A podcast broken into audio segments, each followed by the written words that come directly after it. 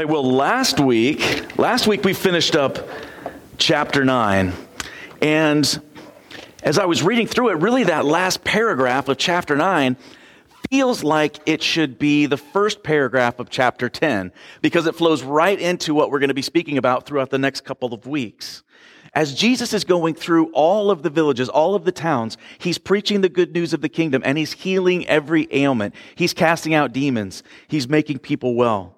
And it says that as he was looking at the people, he looked out over them, and he had compassion on them, because it said he looked like they were sheep that were harassed and without a shepherd. Now, we just finished in home group a couple months ago our book on the 23rd Psalm, all about how we are sheep. And we learned a lot about sheep. And there's a reason why Jesus called us sheep, okay? I watched this video, I think I showed it once, but there's a guy who's literally pulling a sheep out of a crevice, right? He pulls him out, he sets him on the ground. The sheep runs about 15 feet, jumps in the air, right down into the crevice again. Does that symbolize humans at all, where we turn around, we do the exact stupid thing that we just got out of? But sheep have no natural defense mechanisms. Okay, they're prone to disease. They headbutt each other. They fight amongst themselves. They're not very bright. Okay, and Jesus looks at this group of people, the masses. He says, they look like sheep without a shepherd. And he tells the disciples, he said, listen, pray. The fields are ripe for harvest. But he says, you need to pray to the Lord of the harvest that he will send out laborers into the fields to bring it in. And then he tells the disciples, all right, let's go.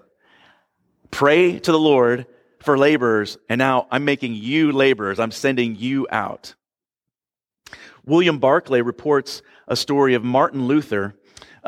Once he became convinced that the biblical way of salvation was through God's grace alone, through faith alone, in Jesus Christ alone, once he became convinced of that fact, he went and talked to a friend of his, and he said, who also believed the same thing. And he said, we need to preach this message. We need to be intentional about it. We need to go out and convince people of this doctrine that became the central point of the Protestant Reformation. And so what they decided is that Luther would go out, and he would preach, and he would contend for the gospel, and his friend would kind of lock himself away and pray for Martin Luther. He was going to intercede on behalf of him while he was out doing this. And as Luther would come back and he would share his obstacles, his challenges with his friend would increase the intensity of his prayers. And then one day he woke up, the Lord showed him a dream, and he went and got Luther immediately. And he said, I had this dream, and it was the world, and it was this huge field that spread all across the globe. And there was one single person who was out there working in the field. And as it got closer, it was Luther. Luther was that sole person out working in the field. And when he woke up, God had told him, it's not enough just to pray. We need to be laborers as well. And so he said, I need to join you in the work. I need to be out there with you, preaching, defending the faith, talking to people about the kingdom, the reality of the gospel. Now, he didn't put away prayer, okay? He continued to pray, but he gave up his pious isolation to go out and be a laborer with him. We pray for laborers to be sent out, and then we actually go and do. He sends us out. All right, this morning we are going to start chapter 10. We're going to do 4 verses today. I know we're going to do more next week, I promise. Next week is Christmas Eve service, so we're not going to do it next week. 2 weeks we'll do more. First 4 verses, the 12 apostles. And he called to him his 12 disciples and gave them authority over unclean spirits, to cast them out and to heal every disease, every affliction. The names of the 12 apostles are these. First, Simon, who's called Peter, Andrew, his brother, James, the son of Zebedee, and John, his brother, Philip and Bartholomew, Thomas and Matthew, the tax collector, James, the son of Alphaeus, and Thaddeus, Simon the Zealot, and Judas Iscariot, who betrayed him. Now, there are 42 verses in chapter 10, and there's no good place to stop. There's no good place to stop on because the whole thing is Jesus giving instructions for ministry to the disciples. So what I thought we would do is I thought it would be good just to take a look at these disciples, these 12 men, this ragtag group that Jesus chose to surround himself with and then send them out. Now, they've been with Jesus day and night. They've been observing everything he does. They've been watching. They've been learning. And now it's time to do. They've been students. Now it's time to go do. They go from being disciples to apostles. Disciples are those who learn, right? They're learning. They're imitating. Apostles are those who are sent. They're the doers. Now they're men on a mission. And the first thing he does is empower the disciples to go out and do the work. The power that is rightfully his, he imputes into these disciples to go out and do the ministry and preach the kingdom. But boy, did they have a lot to learn. They still had a lot to learn, but he sent them out nonetheless. And there's an old saying, and we have lots of these in the church, but this one is especially true. God doesn't call the equipped, okay? He equips the called. He doesn't just call those that are ready, those with special talents. He equips those whom he calls. Mark's gospel tells us that they were sent out two by two. They were sent out in pairs. They didn't go out alone. And that's a very important principle. That's something that people who are called into ministry have a tendency to miss, because we're not called to be lone rangers. We're called to be those that have others next to us to keep us accountable, to encourage us. And that is because a lot of people who are called into the ministry of apostleship tend to be the doers, right? The motivated ones, the ones that just want to go out and get things done. So they tend to strike out on their own, but that's not the model that we're given by the Lord. They certainly could have covered a lot more ground, right? They could have reached more people if they had gone out individually, but that's not the model. Jesus said, I want you to go out two by two. And this is the reason Solomon writes this in Ecclesiastes chapter 4, verses 7 through 10. Again, I saw vanity under the sun, one person who has no other, either son or brother, yet there is no end to all his toil, and his eyes are never satisfied with riches, so that he never asks, for whom am I toiling and depriving myself of pleasure? This also is vanity and an unhappy business. Two are better than one, because they have a good reward for their toil. For if they fall, one will lift his fellow. But woe to him who is alone when he falls and has not another to lift him up. So Jesus sent six pairs of men out to preach the good news of the kingdom.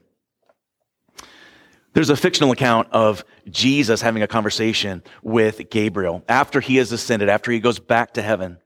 And Gabriel says to the Lord, he says, you died for the sins of the world. Jesus said, yes. And he said, you must have suffered terribly at their hands. And Jesus said, yes. And Gabriel said, well, do they know? How many people know about what you've done for them, that you have taken their punishment, that you have taken their place? And Jesus said, well, there's not very many, actually. There's about a dozen or so that know. And Gabriel's like, what? Are you kidding me? How are people going to know? How are they going to hear about what you've done? And Jesus said, well, I told Peter and James and John and the rest of the guys to make it their business, to make it their life's work, to go out and tell people, to preach it. And then those people would tell other people and so on until it got to the ends of the earth. And people would know the power and the glory of the gospel. And Gabriel said, well, but what if it doesn't work? I mean, what if Peter fails? What if James and John, what if they go back to fishing? And what if the others are ashamed or they get scared? Like, what's your backup plan? And Jesus said, there is no other plan. There is no other plan. God placed the most important message in the history of the world, the message that would save mankind, in the hands of a dozen ordinary men. He sent them out to tell people. That's the truth of the gospel, the only plan that Jesus has for letting the world know that he came to die for their sins is for you and I to go out and tell people.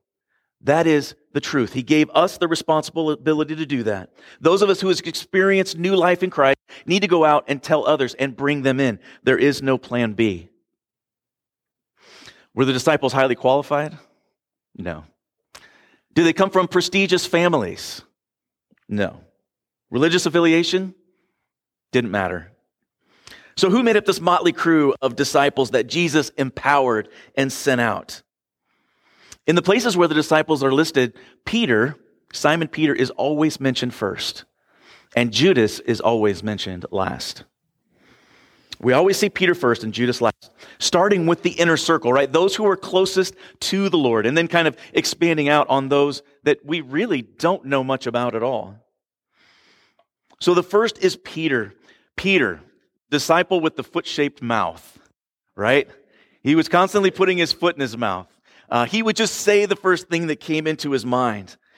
He was the central figure of this group of disciples. He was the leader, and he spent more time with Jesus than anybody else. He asked lots of questions from the Lord. He was constantly questioning. He wanted to know the where and the why and the how and the when of Jesus' ministry. And because he asked all those questions, I think he probably knew the Lord better than anybody else. He wanted to know what was going on. No other disciple is mentioned more than Peter. In fact, in the New Testament, other than Jesus, no other name is mentioned more than Peter. He is a central figure, not only in the disciples, but of the early church itself. He'd ask lots of questions, but that helped him to get to know the Savior better. It's okay to have questions. Did you know that? We take a lot on faith, but it's okay to have questions. It's okay to dive into the Scriptures as long as we are getting our questions answered from the Scriptures, from the Lord. Peter liked to talk, and God said, I can use that mouth to spread the gospel. He's going to be an evangelist. Peter placed himself at the center of the action. God said, I can take that boldness, and I can use it to accomplish my purposes. He was blessed by Jesus. He was also strongly rebuked by Jesus for some of the things that popped into his head and made it out of his mouth. He shared in the joy, but he also experienced the bitter sorrow. He had a reckless determination to be with the Lord and fight for the Lord. I think his life is really well summed up in the last words of his second letter. Grow in grace and in the knowledge of our Lord and Savior, Jesus Christ. To him be glory both now and forever. Amen. Peter was one who grew in grace. He was very graceless. He didn't have very much. He was, rough around the edges, this fisherman. But he grew in grace as he grew in the knowledge of Jesus Christ. And everything that he did was for God's glory. Next is James and John, the two fiery brothers. Now, Jesus at one point called them the sons of thunder. I think that sounds awesome. I would love to be called a son of thunder, but it wasn't a compliment. It wasn't a compliment. Apparently, these two had very pretty bad tempers. Once they were leaving a Samaritan town, and this Samaritan town, they weren't listening to Jesus. They didn't want to have anything to do with Jesus at all. And James and John turned to Jesus, and they're like, Master, do you want us to call down fire from heaven and consume these guys? Jesus is like, really? Jesus rebuked them. Because that was their plan. They got ticked off and they wanted to call down fire from heaven. Jesus called, you guys are like sons of thunder. They were a little volatile, but they were zealous for the Lord. And God was going to use that fire to shape them into tools of grace. We actually don't know a lot about James. A lot of the disciples, they didn't write, like Matthew and John and Mark, which is, kind of written with Peter. We call that Peter's gospel. But they wrote their accounts long years afterwards. Because when Jesus ascended and he gave them the Great Commission, he said, go and make disciples. And so they went. They didn't sit down and start writing. They went and made disciples. And years later, they wrote down these accounts. James didn't live long enough to write down an account. Okay, he died very early on. When Herod wanted to attack the newborn church, one of the first things he said is, go get James.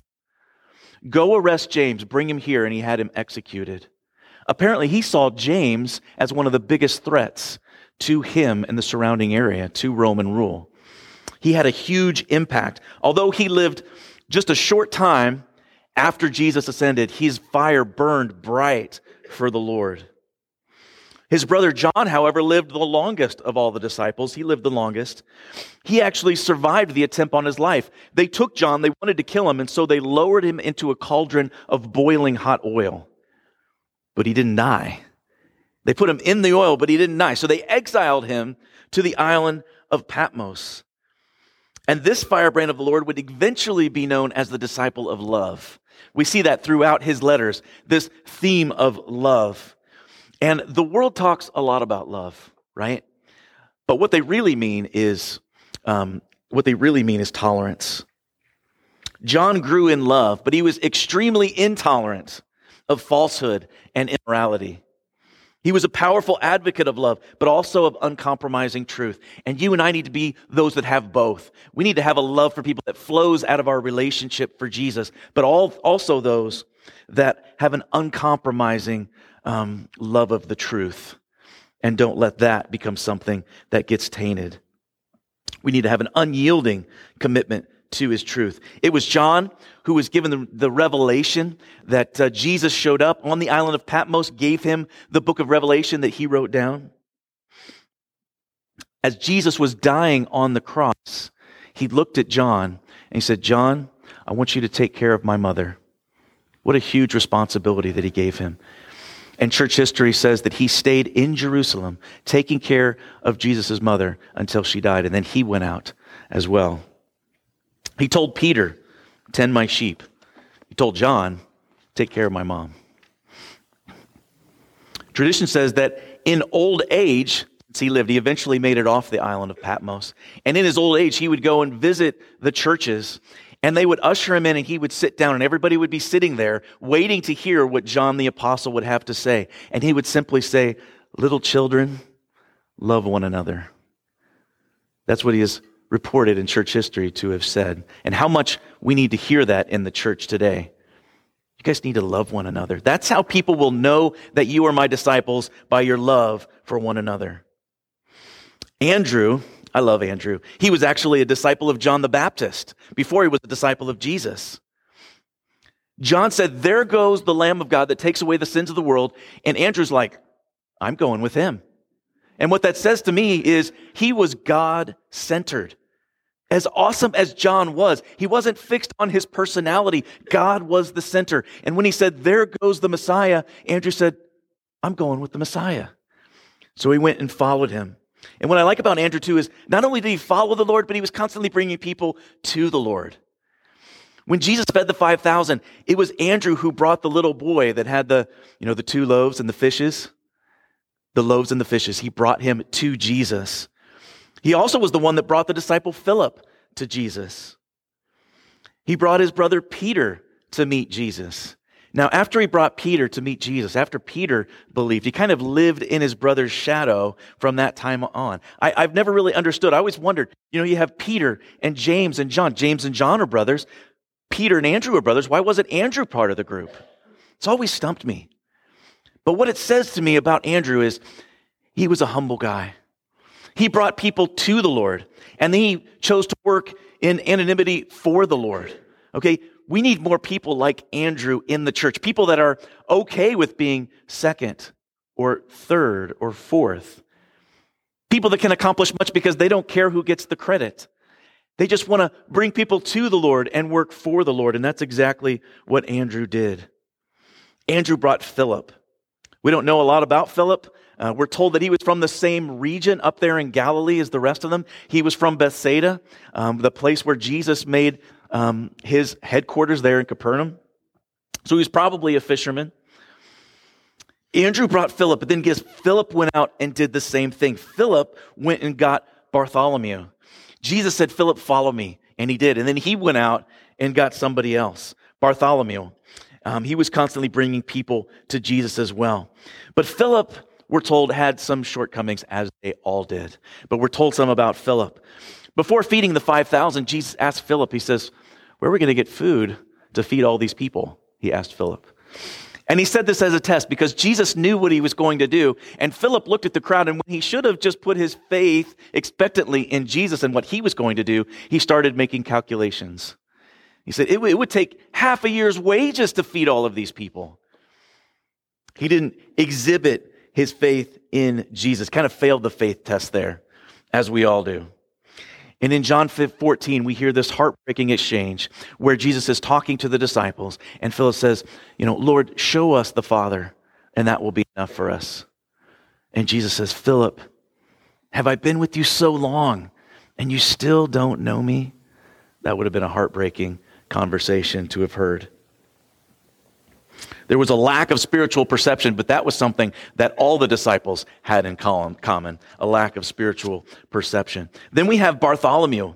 Bartholomew was also called Nathaniel. I'm glad that you guys didn't name me Bartholomew. The guy had this, it wasn't uncommon for them to have 2 names. Bartholomew was the same guy as Nathaniel. Actually wanted to name me Nathaniel, right? But then she said, "Well, everybody's just going to call him Nathan." And then people called me Nate, which really drove her crazy. Thanks for not naming me Bartholomew, though. Nathaniel was from the city of Cana. Now, for you Bible students, you'll recognize that name, the name of that city, because that's where Jesus performed his first miracle at that wedding for those newlyweds there in Cana. He was brought to Jesus by Philip, and we can deduce that Nathanael was a student of the Scriptures, because when Philip came to Nathanael, he said, "We've found the one that Moses and the prophets have been writing about, the Messiah, and it's Jesus of Nazareth, the son of Joseph."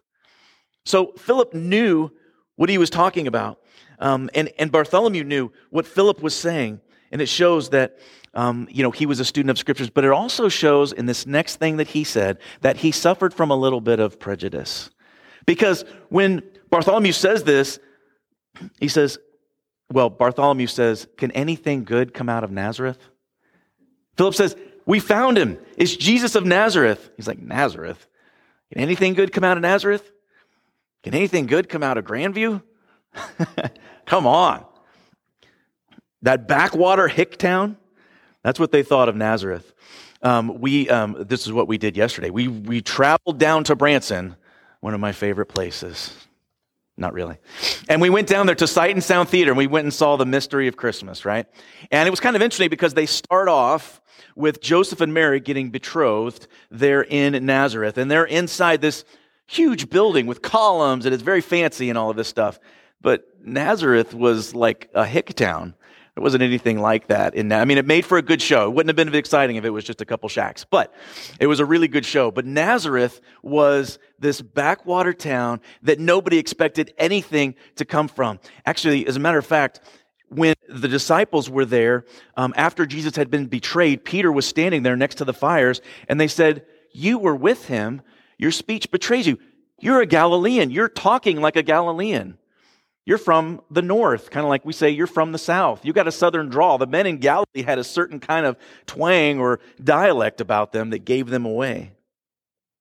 But fortunately, his desire to know the Lord overcame his prejudice. As Philip uttered those words to him, he said, "Come and see. Can anything good come out of Nazareth? Come and see." And he did. Listen to what Jesus says about him. As he's walking up, Jesus says this, he says, "Behold, an Israelite indeed, in whom there is no deceit." That's a pretty high compliment when you meet the Messiah for the first time. Listen to what John writes in John 1:48. Nathanael said to him, "How do you know me?" Jesus answered, "Before Philip called you, when you were under the fig tree, I saw you." And Nathanael answered him, "Rabbi, you are the Son of God. You are the King of Israel." And Jesus answered him, "Because I said I saw you under the fig tree, you believe? You're going to see greater things than this. Just because I saw you, you believe? Man, wait till you see some of the things that are going to happen." Nathanael might have had some prejudices, as most of us do, but they melted away in the presence of Jesus. Now, we don't really know anything else about him, but what we know speaks volumes. Jesus said he is a true Jew.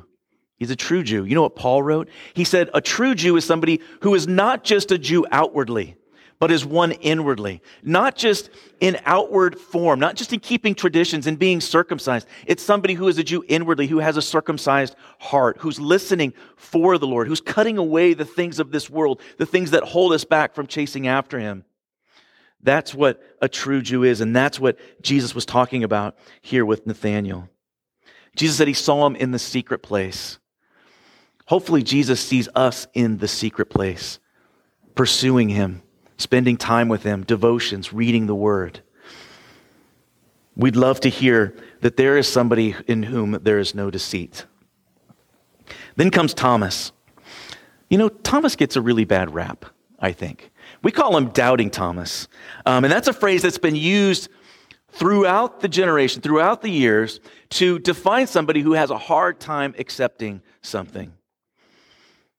But what we know of Thomas gives us some insight that he was actually a man of fortitude and strong dedication. When Jesus received the news that Lazarus, his friend, had died, Jesus said, "You know what? Actually, I'm glad that we weren't there because you guys need to believe." This is one of Jesus' last big miracles, and the disciples are still riding the roller coaster of faith. And Jesus says, "Let's go wake up our friend." And the disciples freak out because the Pharisees are after him. They're looking to kill him. And when he hears that he wants to go back to Bethany, they freak out. They're like, it's dangerous. Jesus said, we're going to Bethany. And Thomas says, let us go with him that we can die also. That's what Thomas said. Nobody else did. Everybody else was freaking out. Thomas is like, I'm going with him. I'm all in. It might be dangerous, but I'm going with the Lord. I'm going to walk right beside him, even if that means that I lose my life too. I don't know about you, but I want guys like Thomas in my life. Guys that walk with him fearlessly, no matter what the consequences. I read a story this week of a Bohemian king called John the Blind.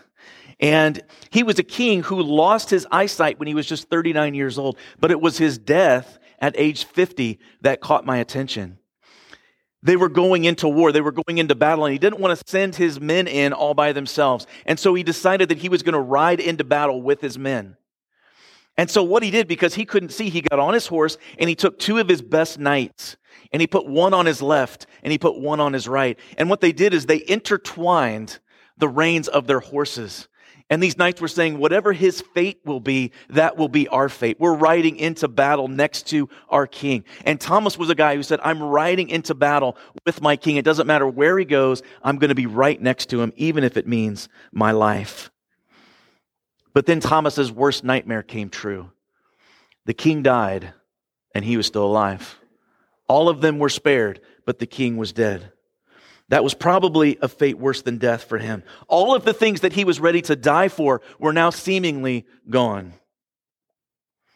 It's almost impossible to imagine the range of emotions that Thomas would have been dealing with, but it's understandable that when the disciples said, we have seen the Lord, that he got upset, because it would have been like salt in the wound, so to speak. For someone whose life has been shattered, it's really difficult to convince them that things will ever be made right again. Whenever there's a sense of hopelessness, optimism seems irritating. I don't know if you've ever been in that place where you feel hopeless and somebody comes in all optimistic and happy. It's irritating. And I think it's one of the reasons why Thomas got so upset. If you remember, Jesus appeared to the other 10. They were all in the upper room. They were locked in there. They were scared for their lives. They were hiding out. Jesus appears to the 10. He just appears in the room, right? But Thomas isn't there. Where was Thomas? I suggest to you that Thomas was out in the open. He wasn't hiding. He already felt cowardly. The king was dead, and he was still alive. So he says, unless I put my fingers in the nail prints in his hands, unless I put my hand in the speared hole in his side, I will not believe. Thomas gets a hard time for that statement, but the others didn't believe it too. Right? Because if they did believe it, they would have been by the tomb on the third day when Jesus said, I'm going to rise again. And a week later, they're still in this upper room. And this time Thomas is with them. And Jesus appears in the room again, and he singles out Thomas. And he asks him to do the very thing that he said he would have to do to have faith that he had risen from the dead. He said, put your fingers in the nail holes and put your hand in my side and believe. And Thomas says, my Lord and my God. And Jesus, he gently rebukes Thomas. He said, because you've seen me, you believed. Blessed are those who have not seen and believe. Now, he rebuked Thomas, but this was really a rebuke for all the disciples, because although Thomas said it, all the rest of them were thinking it too.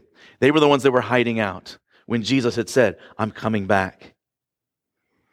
Now, we've been talking about Matthew for over a year, so we don't have to get too much into Matthew. You guys know all about him. He was the picture of a true convert. He had wandered away from the faith. He was even working against the faith. But then he responded to the call to come back and work with the Lord. And he brought his friends too. He brought his friends to meet Jesus. He was a real-life prodigal that came back to the Father's house and got busy about his business, giving us this detailed account of Jesus' ministry. Then the next three disciples, these are three of the most obscure men we don't know hardly anything about. James, the son of Alphaeus, Thaddeus, and Simon the Zealot. James, the son of Alphaeus. In The Chosen, if you've watched it, I haven't watched any of season 3 yet. I want to watch a couple episodes today. I still haven't seen it. It's killing me. In The Chosen, they call him Little James, right? Big James and Little James. How's that for a nickname? In the Gospels, he's called James the Less. That sounds terrible, right? James the Less. Maybe he was younger, or maybe he was shorter in stature. We don't really know. But he certainly had less of an impact than Big James did, as far as his presence goes in the scriptures. But here's the thing, Jesus chose him. If you feel today like you are less or like you are ordinary, remember James the Less, James son of Alphaeus. Jesus chose him to be part of the group, chose him, an ordinary person, in ordinary ways to accomplish this extraordinary task of taking the gospel of the kingdom to the world. Thaddeus actually has one verse in the Bible, and it's in John 14. They're sitting around the table at the Last Supper, and Thaddeus asked the Lord, he said, "Lord, what then has happened that you're going to disclose yourself to us and not to the world? Like, why are you going to show us who you are, but not to the world? I mean, we're just a bunch of nobodies. Why are you going to just keep it here and not announce it to everybody?" And the thought behind this question is, Jesus, you're the Messiah. The Messiah is the one that's supposed to come and make everything right. He is going to be a political or military ruler. He is going to overthrow our enemies. He's going to set up a kingdom on earth. That all has to be seen outwardly. People need to see it. Why would you just tell us? Right up until the night that he was betrayed, they were still questioning. But Jesus was gracious enough to keep teaching. He actually took that question as an opportunity to keep. I will give Thaddeus credit for asking the question. A lot of people never ask the question. He asked the question of Jesus because he wanted to understand more about Jesus and his ministry. Again, it's okay to have questions. It's all right. We have people in our culture today, they call, deconstruction. People are deconstructing their faith because they didn't have a strong hold on the faith to begin with. And so they're questioning what they believe in. A lot of times as they deconstruct their faith, they start plugging in things that they like, personal preferences, not what's based on scripture. And they end up, a lot of them, walking away from the faith because what they thought they knew, they don't believe anymore. It's okay to ask questions, but find your answers here in the Word. Don't just take it from other people. Simon the Zealot. I talked a little bit about Simon last week. It's really interesting that Jesus chose a zealot to be part of the group. I would have thought that he would have been one of the most difficult to convince, one of the most difficult to get to follow him. But once he did follow him, I would have thought that he would have been the most committed. I say that because these zealots had dedicated their lives to overthrowing and undermining the Roman authority there in Israel. And they had already taken an oath. They would have been like the Army Rangers or the Navy SEALs of today. They were highly trained assassins. And as an assassin, as a zealot, you would have taken an oath that you would given up your life. You already considered your life void for the greater purpose of trying to overthrow Rome. So when he's won over, he starts following Jesus, and Jesus is talking about how you're going to have to deny yourself. You're going to have to lay down your life. You're going to have to pick up your cross and follow him. I think Simon was probably the first one that got that. He's like, all right, I know this. I know this language. I've already laid down my life. I already considered myself dead. And as his followers, we're told not to be consumed with the things of the world. We're supposed to reckon ourselves dead to sin, dead to the world, not to be caught up in the things of the flesh, because our goal is eternity with the Lord, to make him known, to know him and to make him known, not the temporary pleasures of this world. We may not know much about James or Thaddeus or Simon, but Jesus told them, you're ones that are going to sit on thrones. You're going to be judging the 12 tribes of Israel, not just Peter, not just James or John, all of them, even the ones we don't know anything about, because they gave it all up to follow Jesus. These are some of the people that the writer of Hebrews were talking about in chapter 11 when he writes, they experienced mockings and scourgings, yes, also chains and imprisonment. They were stoned, they were sawn in two, they were tempted, they were put to death with the sword, they went about in sheepskins, in goatskins, being destitute, afflicted, ill-treated, men of whom the world was not worthy, wandering in deserts and mountains and caves and holes in the ground, and all these gained approval through their faith. And of course, there's the disciple that always is mentioned last, Judas. And we don't know actually a lot about Judas. Iscariot means man of Kiriath. Judas Iscariot means man of Kiriath. Kiriath was located about 20 miles or so south of Jerusalem, and the people in the south that lived in the south of Israel tended to be a little bit more affluent, tended to be a little bit more educated than those in the north and the poor fishing villages up in the north. And so who knows, maybe Judas had an air of superiority about him, we don't really know. But he did have a place of honor among the group. If you think about it, at the Last Supper, he was sitting next to Jesus. That would have been a place of honor to sit next to the rabbi. And we're also told that he was the one that was put in charge of the money. So again, he was somebody that was extended trust. He had every opportunity. And we get a glimpse of his selfishness and his love of money when that woman bursts into the room that Jesus and his disciples are meeting with. And she goes in and she breaks open that bottle of perfume, this bottle of perfume that we're told cost a year's wages. And she pours it all over Jesus. And Judas says, "What a waste. This could have been sold for a huge sum and given to the poor."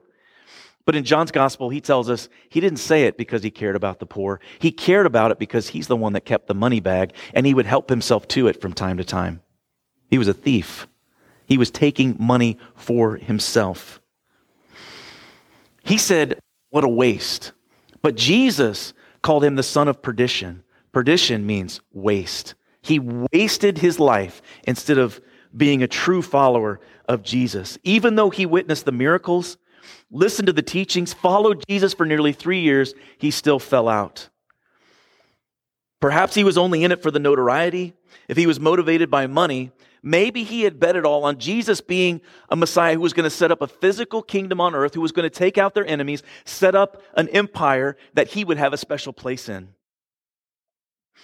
And when it became apparent that that wasn't going to be the case, that he was going to die, maybe that's when he turned his back on him. A wrong understanding of the Lord and his ways. And when you hear people who are angry at the Lord, who have a violent attitude towards the Lord, they have a wrong understanding of the Lord and his ways. Because they've placed themselves at the center of the story. And when you're at the center of the story and you have unmet expectations about how God should work, you're always going to lash out in angry ways with feelings of betrayal.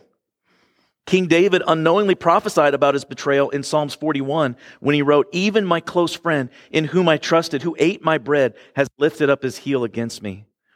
And Zechariah predicted the price of the betrayal, 30 pieces of silver. And herein lies a great paradox. We talked about this Thursday night. Divine sovereignty versus human will. Divine sovereignty versus human will. Are we chosen or do we get to choose? If it was prophesied that there was going to be somebody who betrayed Jesus, and Jesus knew it was Judas, what kind of choice did Judas have? That's what people would say. It doesn't seem fair. Jesus said it would have been better for him if he had never been born. And people have a real problem with this.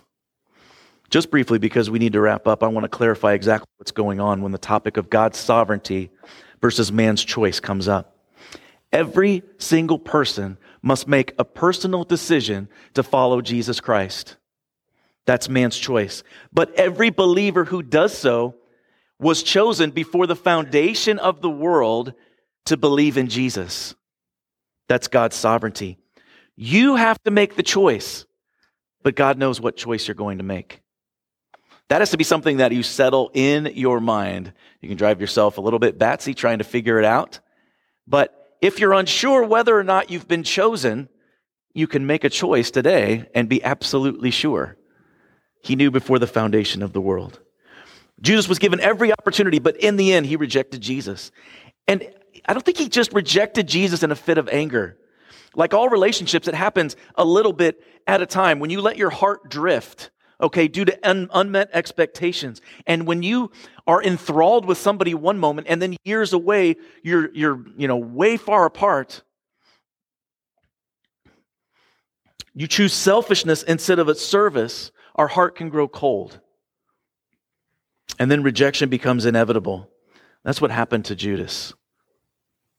Now, it's encouraging to me when I read through this list to realize that Jesus called these 12 men not on the basis of their worthiness or their giftedness, not because of their capabilities or their faithfulness. It's quite the opposite. We see that quite to the contrary. I've heard people make statements that there must have been something super special about the disciples for Jesus to choose them, but it's completely the opposite. The fact that there was nothing special in and of themselves. He didn't choose them because of who they were, but because of who they could be when his power was flowing through them. The only thing that made them special was that Jesus chose them. They were spiritually dull at times. They lacked spiritual perception.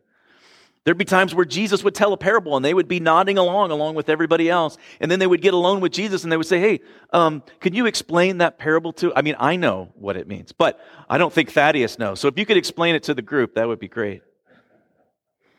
We just read a couple times where Jesus said, are you still lacking understanding? They struggled just like the rest of us to grasp these spiritual principles. These concepts deal with the present prejudices and pre-existing mindsets. At one point, Jesus was telling them, I have to go to Jerusalem. I'm going to be killed. I'm going to be arrested and put to death. I'm going to be crucified. And Peter starts rebuking Jesus. Can you imagine? He jumps up and he starts rebuking Jesus. You need to stop saying things like this. That's not going to happen. Then, of course, after his death, they completely ignore the fact that he told them, I'm going to rise again in 3 days. They despair. They go into hiding. At one point, they go back to fishing.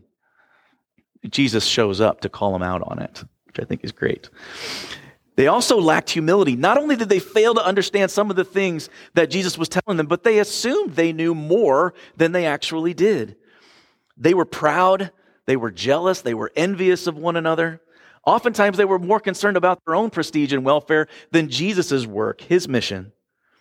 In Luke 22, they're seated in the upper room and they're having the Passover meal. Jesus is telling them all about what's about to happen, and he's instituting communion. And after they're done, they start arguing amongst each other about who is the greatest. Jesus just said, I'm going to be killed. They're like, man, I think I'm the best one. I think I'm going to be the one that gets to sit next to him. At one point, Salome, the mother of James and John, comes up to Jesus. He said, hey, Jesus, I just want to ask you for a favor. When you come into your kingdom, can my sons, James and John, can they sit on your right hand and your left hand? And they must have been standing right next to her. Who knows? Maybe they put their mom up to it, because Jesus looks at James and John and he says, are you able to drink the cup that I'm about to drink? And they're like, yeah, I think we can do that. Jesus says, you have no idea what you're asking. And I have to wonder what Salome felt, what she was thinking when she was at the foot of the cross and she was staring up at Jesus, and there's a thief on his left hand and there's a thief on his right hand. There's two people on either side of Jesus. She had to have been thinking, what in the world was I doing asking him that? What a foolish question. They also struggle with lack of faith. On multiple occasions, Jesus looked to them and said, oh, you have little faith. You've seen my power. You've seen my goodness, and you still have trust issues. They struggled with faith. And their weak faith resulted in a lack of commitment when Jesus needed it most. Peter said, I'll never leave you. I'll die for you. I'll never turn my back on you. And when Jesus was arrested in the garden, they all split, all of them. Actually, Peter took his sword out first and started swinging it at a servant boy. Okay, you had a Roman cohort. You had the temple guards. He takes out his sword and starts swinging at a kid. Very brave, Peter. I will never leave you. I will never turn my back on you. They also lack power in and of themselves. We can have the worship team come back up. They lack power in and of themselves. There was a man who brought a demon-possessed boy, his son, to the disciples, but they couldn't heal him. They tried. They couldn't cast out the demon by themselves. So they bring the boy to Jesus, and apparently Jesus had had another very long day.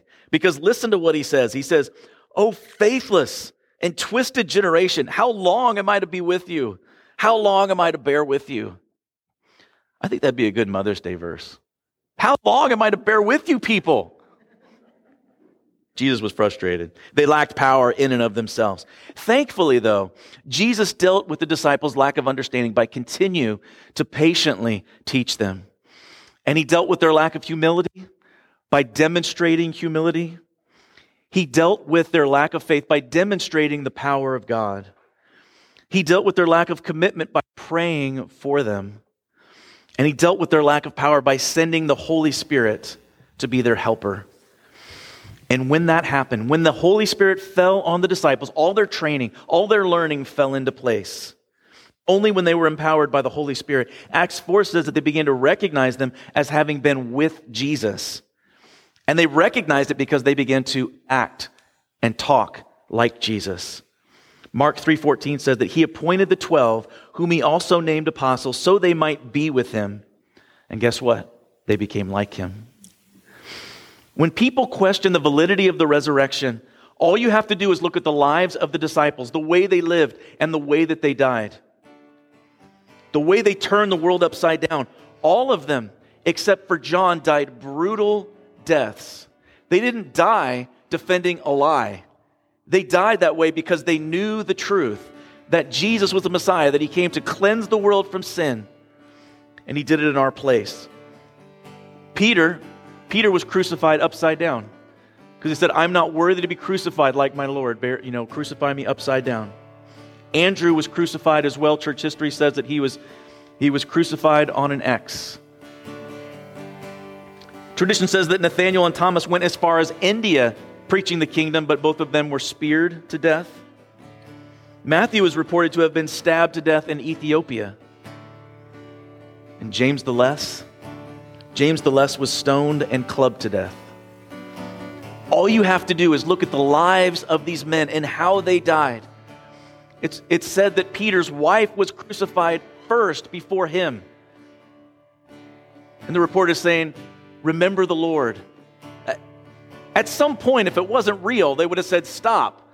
The whole thing is a lie. You can find his body here. All they would have had to have done is produce the body. But these men went to their death believing Jesus is the Messiah. We're going to rule and reign with him forever in eternity. And that happened because he empowered them and sent them out. You and I, as followers of Jesus, are to be empowered and sent out, regardless of where we're called to go, regardless of our sphere of influence. We're called to be those that speak the truth, stand up for the truth, and live as his witnesses. That's what he said to do. You are to be my witnesses across the globe. And he has empowered us to do that by sending his Holy Spirit, which lives inside of every believer. Lives inside of you, lives inside of me, gives us the direction, the encouragement that we need to walk in the truth and speak it out. Amen. That's who these guys were, just normal guys, just like you and me. But they gave it up. They gave up everything to follow the Master.